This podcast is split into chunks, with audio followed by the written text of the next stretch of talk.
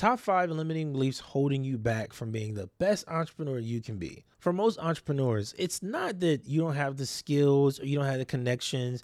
I know you probably feel this too. You probably feel it in here that like you should be successful. You should have the life you want. You should make the money you want, but you're not there just yet. I can tell you, I can guarantee it's probably because of one of these top five limiting beliefs that's holding you back. Let's get into it. What's up, people? I'm Chris. Welcome back to the Respect Your Grind podcast. And today we're going to talk about limiting beliefs. Before I get into that, make sure you subscribe to the channel, subscribe on the podcast or whatever. Appreciate you for tuning in. Now, I love talking about limiting beliefs because it's one of those things that's kind of uncovered, right? Like it's something we don't really talk about. It's it's like really ignored. It's kind of put in that corner with the deep woo woo stuff, the whole meditation stuff like that. But I think limiting beliefs actually impact us at a deeper level that we just got to acknowledge because that's the part that's blocking you from having the stuff that you want. So I want to tell you the top five limiting beliefs that I think entrepreneurs have and even give you some of them that have bothered me, right? Number one being you don't deserve it. For me, I grew up as a middle child. You know, my sister's the younger one, so she got away with everything.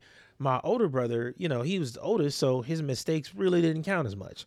Me, I'm getting everything. Like, I get in trouble for it. I get yelled at for it, even if it wasn't my fault. That's just what I dealt with. And part of that is I never was really taught how to care about myself. I know that sounds crazy. I know it sounds crazy when I say that, but think of this. Whenever I did anything for myself, I was like chastised for it. Whether it was something like getting food or cooking or whatever, if it was going somewhere, I was always the bad guy for doing things that benefited only me. You know, I didn't have that space to say, I want to do this for me, I want to do that for me. So when I got older, I kind of internalized that. And I didn't catch this until I was like 28, 29. Like I got way older, right? and I realized one day when I was shopping that, man, I don't even know what I like. You know, I don't even know what I personally like, what I like outside of business stuff and all of that. Like, what do I like? What do I like to do? What do I like to wear? What I would like to eat? And I realized I never made me and what I want a priority. I told myself I didn't deserve it because I was so used to hearing from my mom whenever I did anything for myself that it was wrong. I kid you not, something as little as going to Jack in the Box, like anything like that. If I go to Jack in the Box to get myself some food and I don't get everybody some food, I'm the bad guy. You know what I'm saying? So little things like that actually impacted me for years, for decades. And now that I'm older, I realize that I had to kind of learn more about myself and what I like and remind myself all the time that I actually do deserve the things that I want. Me getting things that I want doesn't make me a bad person. I'm not a bad guy. Like, I deserve to have a nice life. I deserve to make the money I want to make. I deserve to have these opportunities. I deserve it. I put in the work for it. I'm the one that did the studying all night. I spent the broke years of entrepreneurship. Like I've done all of that stuff. So I deserve what I want. So if you are telling yourself all the time that you don't deserve this thing, so one way I dealt with this is I actually started telling myself I deserve things. And I caught myself when I would literally be saying out loud, I don't need to buy that. I would tell myself, no, you deserve it, get it. Right? whether it's shoes, like I don't get sneakers and stuff. I'm a boots guy because I'm wearing size 13. I'm not gonna find those dunks or those Jordans in my size. So I'm not a sneakerhead. I'm more of a boot head, I guess you could say. Like I'm into stuff like that. Right. And if it's something like microphones or equipment and stuff, I just like getting that stuff because I'm like a tech nerd now. So I just buy it if I want it. You know? You gotta catch yourself when you start thinking I don't deserve this and say, you know what, I do deserve this. I deserve it. Like, stop telling yourself that you don't deserve it because there's literally no reason behind that. And there's no benefit to it. I never got anything out of all those times when I told myself, I'm not going to buy that for myself. I was like being stingy to myself. Like, it don't even make no damn sense because I can't tell you what I got out of that. I can't tell you. But now that I started buying the stuff I want, investing in myself because I feel like I deserve it, I have more than enough equipment for my podcast studio. Right? That's from me getting all the stuff that I feel like I deserve over the years. I didn't buy my whole podcast equipment stuff in like a day. That was years, bro. Like damn near collector's items. You know what I'm saying? So start telling yourself that you deserve your success. Limiting belief number two I have to work nonstop. This one right here really, really messed me up. I actually was hospitalized at one point uh, a, a couple years ago because I was overworking. I was really, really stressed out. I'm trying to move and I'm trying to start this company. I'm trying to write this book. I was trying to do 10 different things at once. And I was working a full time job and I also did the online business thing. I had my kids. I had just so much going on in life. I never slowed down. I was like, I gotta work. I gotta work. I have to work. Every moment I was up, I was working. If I wasn't working, I was in the gym. Like I wasn't really even spending time with my kids like that, to be honest. Like I did as much as I could, but work was a bigger priority.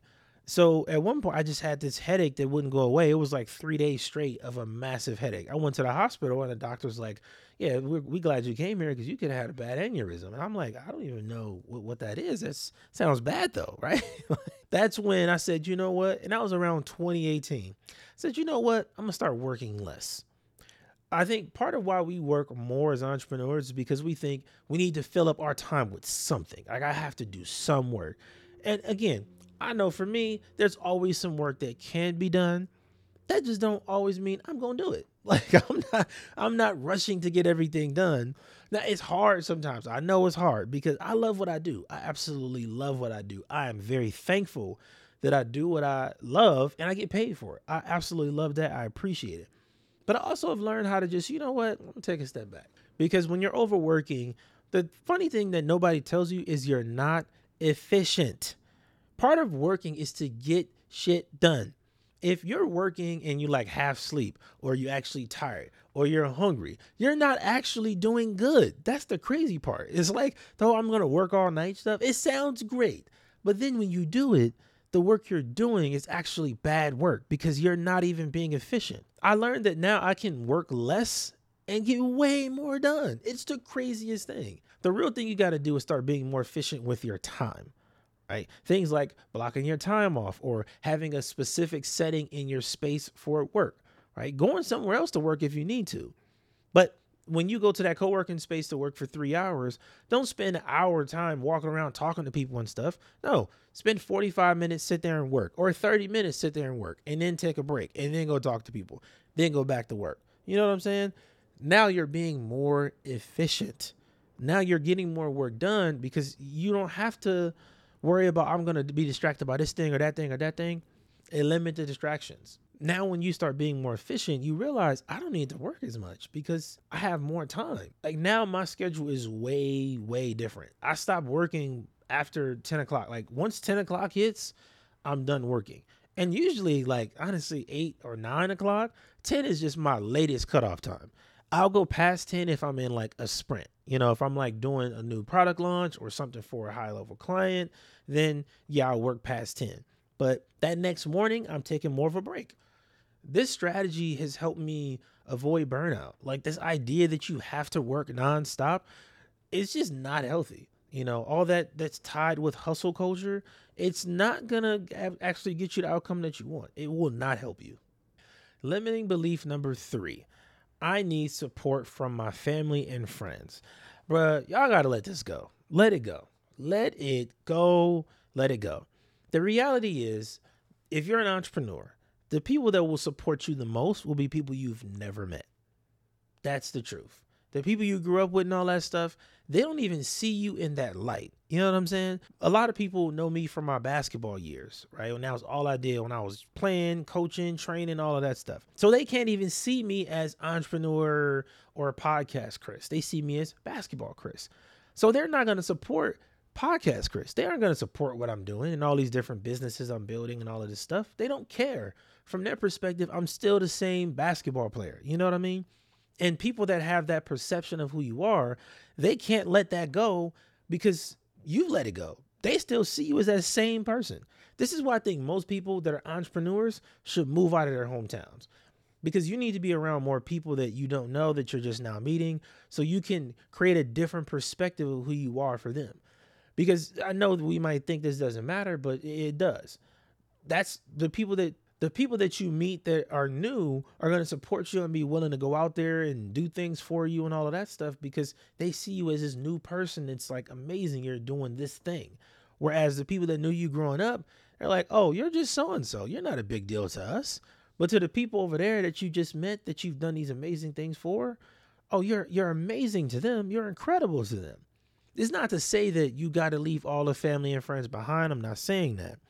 I'm saying that don't expect them to see who you are now and appreciate that because it doesn't benefit them because they, I'm telling you this I can almost guarantee no matter what business you have it's probably not something your family and friends care about that's just not how it normally goes for entrepreneurs I find it to be better if an entrepreneur focuses on the world and you leave that stuff behind don't even expect anything from them so if they do support you it's like okay that's great but don't even expect it understand they're probably not going to support what you're doing because they just don't care, or some of them see you in the wrong light, and some of them, some family and friends, we all know this, are haters. Some of them are haters. They just hate on you. Some people don't like that you said you were going to do something and now you're doing it. Now that you're actually doing it and you're putting in the work, oh man, I can't believe so and so doing blah blah blah. Like, oh, what's going on with your little business? Like, I hate that one. Well, I love it honestly. I love it. It just it gives me inspiration. I love that. Like that's that's the most inspiring one for me. The little snarky comments you get when you go home for Thanksgiving and stuff. We all deal with that. That's a normal thing we deal with as entrepreneurs. You have to understand and accept that this is part of being an entrepreneur. It's not going to change. The only thing it can change, the only way it can change is if you start giving out money. That's it. If you're not giving out money, expect people to be hating on you. That's part of it. That's why you shouldn't expect them to support you. But you shouldn't be like, oh, I'm not going to be successful or why don't my people love me? Let it go, man. Just move past that. Limiting belief number four I need to use social media to be successful. Man, look, followers do not matter. I'm going to be honest with you. I don't have, I don't think I've ever had over 10,000 followers on any social platform but I've always made more money than I've had followers. And I know more, I know people that have way more followers than me. I'm talking 100K, 200K, and they are not making nearly as much money as me. Now, I know there's going to be some people that say money isn't everything. I know that. I know attention is important, but you can get attention outside of social media. You can get clients, customers, all of this stuff. You can build brand outside of social media. Sometimes entrepreneurs, we tell ourselves that because that's the good lie to tell yourself when you waste a lot of time on social media. Because if you've been scrolling on TikTok or Twitter, or you've been on Instagram in comments all day, even YouTube, you feel good about yourself for saying, oh, this is for my business. But you know damn well it ain't for your business. You just wasting time. I think life gets easier as an entrepreneur when you can admit, I don't need social media as much. I don't. Now I still use it and it's still part of my business, it's still part of my life. But I'm not like, oh, I have to get this done. I have to get that done. I don't sweat it as much, man. I think it's better when you can kind of take a step back from that stuff and focus on what you actually need to get done. Because sometimes we focus all on getting followers and oh, I need to get these posts up and what about the right hashtags? And the actual systems of your business suck. The results you're getting your clients are mediocre. That's what the problem is. Because if you got that client a better result, that client is going to send you three, four, five more clients. Now your business is exploding off of referrals. Then guess what? You set up a referral system. Now you built a business that's not even relying on social media. Like I, I personally love that fact because I don't have to put as much energy into all the other stuff. Now, again, I'm not saying I don't care about it. I'm not saying I don't do it. I just think before we put effort and time and stuff into trying to be everywhere on social media, we got to get more efficient with our businesses first. Like if you look at Gary Vee, he's going to tell you to post everywhere and be omnipresent. You look at what uh, Alex Hormozi is doing. It sounds great, but those people are spending thousands of dollars.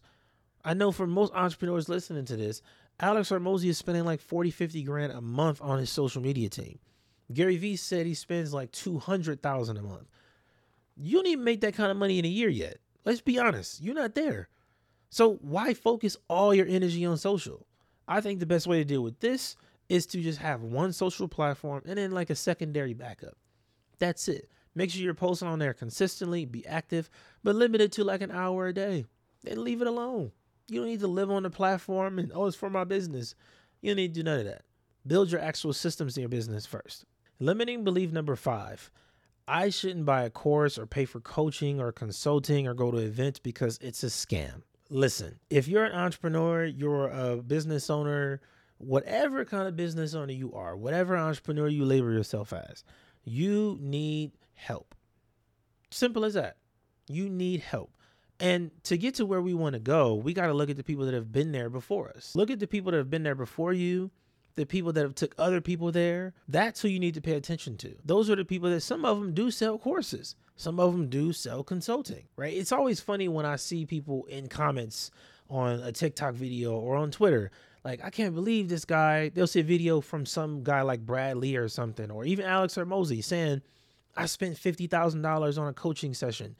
And then they don't believe it. It's like, first of all, that does happen, number one. Number two, you're not just paying that fee as a one time thing to talk to this person for an hour and then that's it. What you're doing is you're paying for speed. You're paying for speed. What I mean is the person that has done what I want to do, let's say I'm talking to somebody that's built a $100 million B2C software company. I want to sit and talk to this person to see what is it they did, what their perspective was, the skills they had, the people they hired, all of that stuff. I need to learn that information. I can sit down with the person that's made $100 million building the kind of company that I want to build. I can learn it in an hour, two hours versus taking 20 years to learn that same information. That's the thing you're paying for is speed. That speed and efficiency is a game changer. It changes your life because now instead of spending time or money trying to learn all this stuff and figure it out, you spend one chunk of money to learn that stuff and then you're at the next level. Now, I do agree that there are a lot of courses and a lot of scams out there. There's a lot of people that's going to tell you, I can help you build a business and make $10,000 a month. I know. It's a lot of that. And I think the way you catch this stuff to know if it's a scam or not is to see has that person done it? Have they helped anybody else do it? If so, what was their process like? I need to see that. So many questions you can ask, but don't just call it a scam just because they're selling consulting or coaching or whatever it is. That doesn't mean it's a scam. Or my favorite one is the people that actually done it that make money doing it, they don't sell any courses or anything. No, they don't sell a course, but that same person will charge you a hundred grand for two hours of their time. They'll charge you 10 grand to some of I I have personally talked to people in the podcast space who charge 10 grand for a weekend with them. I kid you not. $10,000, you pay that fee, you got to fly out to their city, you can kick it at the office with them and talk to them and stuff, and then you shadow them for the weekend and stuff. It, it's a price, and people have paid the price. Now, obviously, a part you get outside of the information and the speed is a connection. Because now that you've paid this fee to this person, next time you can probably reach out by email and get a response. You probably get their personal phone number and you avoid the assistant.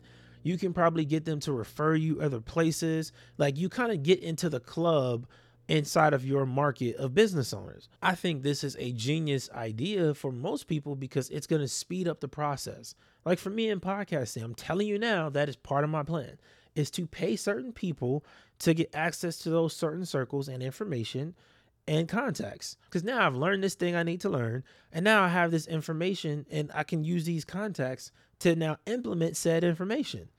Now my results just explode. That's how you become successful. So get rid of this belief that the uh, sex, you gotta get rid of this belief that well successful people don't teach this and they don't sell stuff and no they do. It's just not on some website online where you can go and see it. If you haven't seen it or you haven't even had these kind of conversations, you aren't at that level yet. That's all it is. Because the person that's selling the twenty thousand dollar uh, hour coaching session or consulting session is not posting about that on Twitter. They're not. But that don't mean that it's not there. It still exists. You're just not even at the level to enter the conversation yet. But you should want to be. Because again, that's when you know you're elevating faster. Because a lot of people that have successful businesses and stuff, like I know people that have done half million dollar launches